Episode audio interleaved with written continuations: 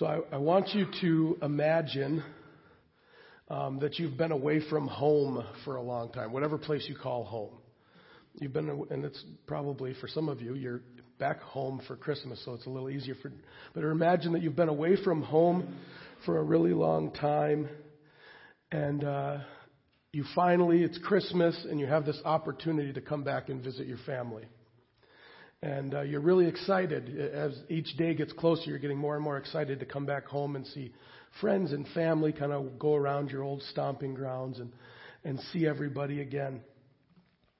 And so you finally, the day comes, you get in your car and you start driving back home. And as you come into town, you see your favorite little coffee shop. Of course, for me, it's going to be a coffee shop, right? You see, you see your favorite coffee shop where you hang out with all, used to hang out with your friends, and you thought, oh, I'm going to go grab a cup of coffee and reconnect with all my friends again. That's going to be fun. And so you you walk in the coffee shop, and as you walk in, you see a bunch of your friends, but they don't say, hey. They look at you and they sneer, and you start and their body language is very clear that they don't want to talk to you, they don't want to see you. You think, oh, that's weird. I don't get that. So you just go get your coffee and you you leave. Um, you still have to get some some groceries or something, so you run to the pig and and you're walking around the pig and and you're running into people and everybody that you run into that you know is looking at you and sneering or avoiding you, going down the other aisle or trying staying intentionally avoiding you. And it's really starting to bug you because you were excited to come back home.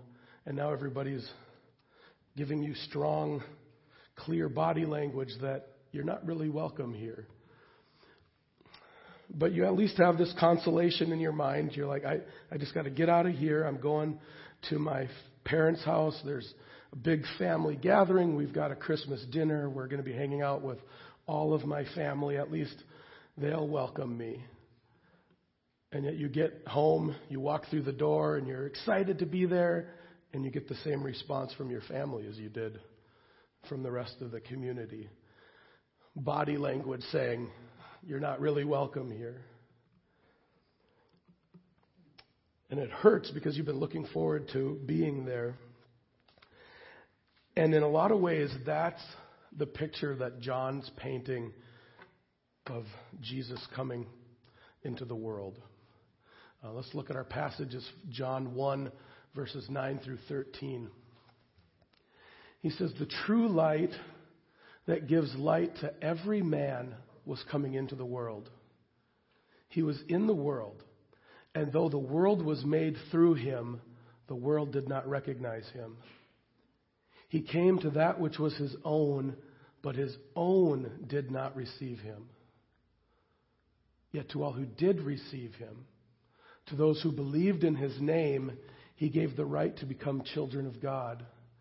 Children born not of natural descent, nor of human decision, or a husband's will, but born of God.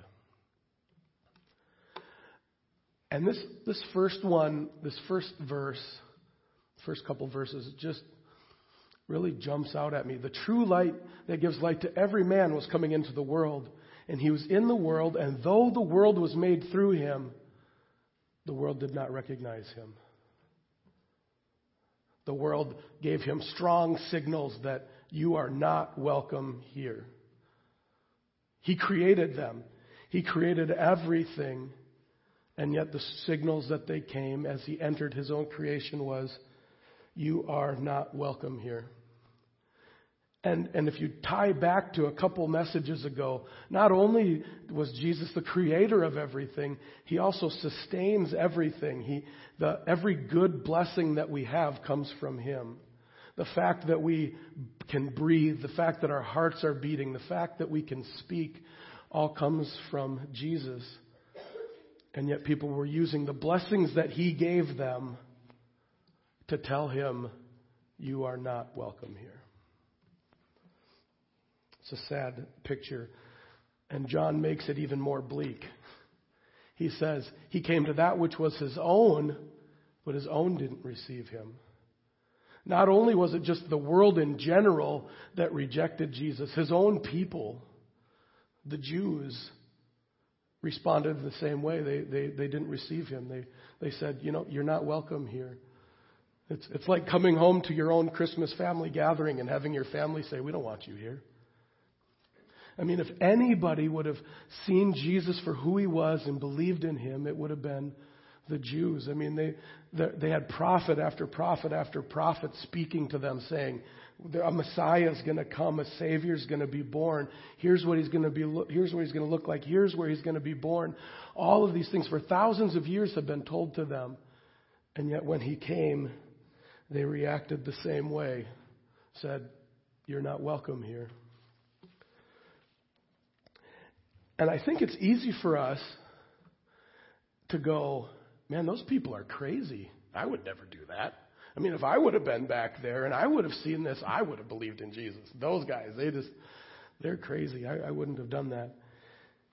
And yet, the reality is, is we would have. I, I, we, we would respond. You know, John's not writing this to tell us how bad these other people are or, or how hard their hearts are. He's, he's telling us that deep down inside of us, our natural reaction would be to see Jesus and say, You're not welcome. Um, I, I, have a lot of conversations over the years and with, with atheists who don't believe. And one thing that comes up all the time when I'm talking to them, they say, You know, if God wants me to believe in Him, just show up. All He's got to do is show up and I'll believe in Him. And my response is always, He did. And we killed Him. Nobody believed it. You didn't believe. He could show up right in front of you. You, you wouldn't believe in him. It, we are the ones who, who, who rejected Jesus. We are the ones who said, You are not welcome here. And that's, and that's deep down in the heart of everyone. It's deep down inside of me. It's deep down inside of you. It's deep down inside of every person. And, and we can start to even see that, even of, of those of us who are Christians we can there's there's little parts where we say, Jesus, you're not welcome here. Like if you if you were to imagine your life, picture your life as being a house, and uh, I don't know, I heard this illustration a long time ago, so I'm probably stealing it, but it, picture your life as a house, and every all these different rooms in the house represent different aspects of your life. So the kitchen of the house represents how you eat and how you handle food, and your office in the house represents your business life, and and you have an entertainment room where it represents your media that you watch, and the bedroom represents relationships and your sex life, all of that stuff. And then imagine Jesus coming, knocking at the door of your house, of your life. You let him in. Are there some of those rooms where you say, Jesus, you're not, you're not welcome to come into this room? Like you can come in, you can hang out in the kitchen, you can hang out in the living room, but you, you better stay out of my office. I, I don't want you to have anything to do with my work life. You're not welcome here. Or, Jesus, you better stay out of my bedroom because you're not, you're not welcome there. Or stay out of my choices of TV and music. I don't, you're not welcome here. The reality is, is we, we do that. You know, Jesus, you're not welcome in having a say on my financial life. You're not, you're not welcome in having a say on how I retire you're not wel- you're welcome in these areas that I that I want you to be a part of, but these other areas you're not welcome.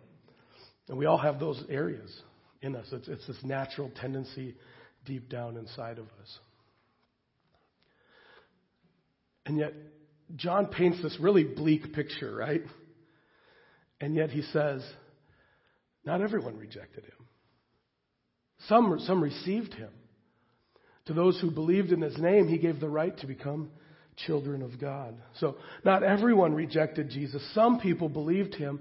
Some people received him and said, Jesus, come on in. You can have, you can have everything. Every room in the house is yours. You, uh, you, here's my office, Jesus. Take charge of this, and and and you're, now you're in charge of how I how I work, and you're in charge of how I eat, and you're in charge of how I spend my money. You're in charge of all of the things. They, they received him in and said, I'm, I'm all yours, Jesus. And they did it by believing, by believing in his name. That's what it says. To all, to all who received him. And then he's kind of, there's a comma and it says, and another way to say that is, to those who believed in his name. So if we want to make a turn in our life from saying, Jesus, you're not welcome, to saying, Jesus, come on in to receive him, it means believing, believing in his name. And in the Bible, you don't just believe in a name. The name means a character, the person himself. It's saying to believe in Jesus. And yet it's also important to explain what does John mean when he says believe in Jesus? Does it mean we just have to believe that he existed? I think everybody believed that he existed. All the people who rejected him believed that he existed. So it's it's more than that. And I always I always like to explain. Imagine that you're walking through a jungle. Um, you're trying to get back home. You know where you need to go to get back home, and you come up to this big um, uh, chasm 200 feet down. You, you have to get across this to get home. You find a, you find a bridge eventually, and it's not a, it's, it's not like a, a modern day bridge. It's one of these rope bridges, right? So you have to spend some time thinking, am I going to cross this thing or not? But if you get to the point of looking at that bridge and you say, I believe in the bridge, that does not mean that you go, I have decided that the bridge exists. That's pretty obvious. The bridge is right there. If you say in that moment, I believe in the bridge, you say, I believe that bridge is going to carry me. It's going to, I'm going to be able to cross that bridge, get to the other side, and it's going to carry me. You took some time. You understood what it was. You looked at its integrity and you said, I trust it. And that's what John says. If, if you believe in Jesus, it's not just believing that he existed at one point in time. It's that you, you see who he was, you see what he said, and you trust him with every aspect of your life. That's why you give him control over these different areas of your life. You say, Lord, take over my work life because I trust you. You, you know how to do this. Take, you, it's yours. Take charge of it. Uh, take charge of my, my bedroom, my, my relationships, all of that. I trust you with that. You're, you're in control. Take charge of the way I eat and the way I sleep and the way I act because I, I trust you. That's what it means to receive Him, is to trust Him, believe, to have faith in Him. And He says that when we do that, then we become children of God, which is pretty incredible. It, just said that Jesus came to his own people and they rejected him. But now he says, anybody who receives him, he says, now you're my people. You're my children. You're part of my family. Like, I'm going to adopt you. You'll be my brothers and sisters, and, and God the Father will be your father. He will care for you as a father cares for you. You're, you're part of this whole thing. And not only that, but there's this amazing thing where not only are you part of God's family and Jesus is your brother, but now you're brought into this family where everybody else who believes in him is your brother and sister. You know, I'm your brother in Christ. You're my brothers and sisters in Christ. And you can go, I mean, I can move from Minnesota to a place I've never been to in my entire life and step into this building and feel like I'm with family. I was just reading through the other night. I was reading through some um, journaling I did when I did this trip through Turkey and Greece a couple years ago. And I wrote in there, we went to worship on a Sunday morning at a church in Greece where they speak Greek, and I can read Greek a little bit, but I can't speak Greek. I didn't know what they were saying. I, don't, I didn't know anything, but I remember writing down, I was at home. I could feel it. I stepped into this church on the other side of the world, and I automatically felt like I was part of family because those who believe in Him are brought into the family, and here we are, brothers and sisters. And then this church is a family. We, we care for each other like a family. We annoy each other like a family. We, but, we, but we stick together like a family through ups and downs and through hard times. We support one another. That's that's what this is. It's, a, it's an amazing thing. The world rejected him, but now he says, Now you are mine, and you are part of my family. And yet, John says we come into this family differently than we come into any other type of family. He says, We didn't, to those who believed in his name, oh, no, no, next one. Children born not of natural descent, nor of human decision or a husband's will, but born of God. That we don't enter this family because we're born into the right family. We don't enter this family because we're smarter than everybody else or that we worked harder than anybody else. We're part of this family because God did something powerful in our lives. That we've been born again. And, and here's why it's important to, because this ties everything, this ties everything he's been saying together. Because if we realize deep down inside that our natural tendency is to say, Jesus, you are not welcome here, we realize God needs to do something big to change that in our hearts so that we would welcome him in.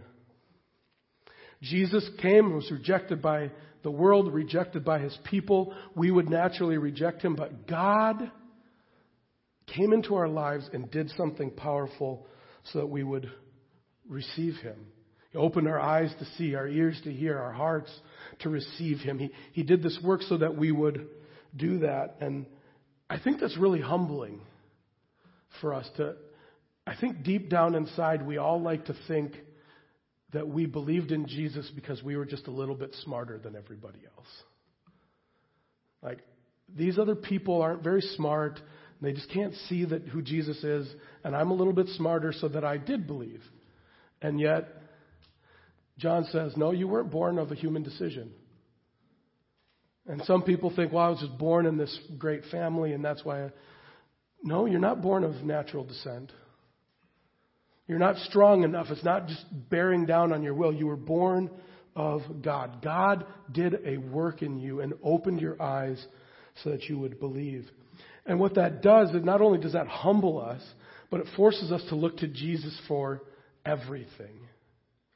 When we start to realize there are areas of our life where we've told Jesus he's not welcome, you don't fix that by just bearing down on yourself and thinking, I can do this, I'm strong enough.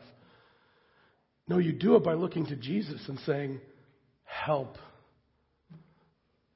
Open my eyes to see the areas of my life where I've said that you're not welcome. Give me, give me strength to do this. Help me, help me give more and more and more of my life to you. Help me open up more rooms of my house to you. Because He's the only one who can do that work in your life. Even as, as you walk through life and you've got friends and family members who, who are telling Jesus, you're not welcome at all. You can't even get on my front porch. Get out of here. It's not, your first instinct is turn to Jesus and say, Lord, open their eyes. Open their eyes. Help them to see the beauty of who you are. Help them to see the power of your word. Help them to see who you truly are. Help them to believe in you. We, we turn to Jesus in prayer. And we pray and we pray and we pray and we pray. And then we get off our knees and we believe. And we, and we walk into the world. We, we receive Him and we trust that He will fulfill what He said He would do. Let's pray.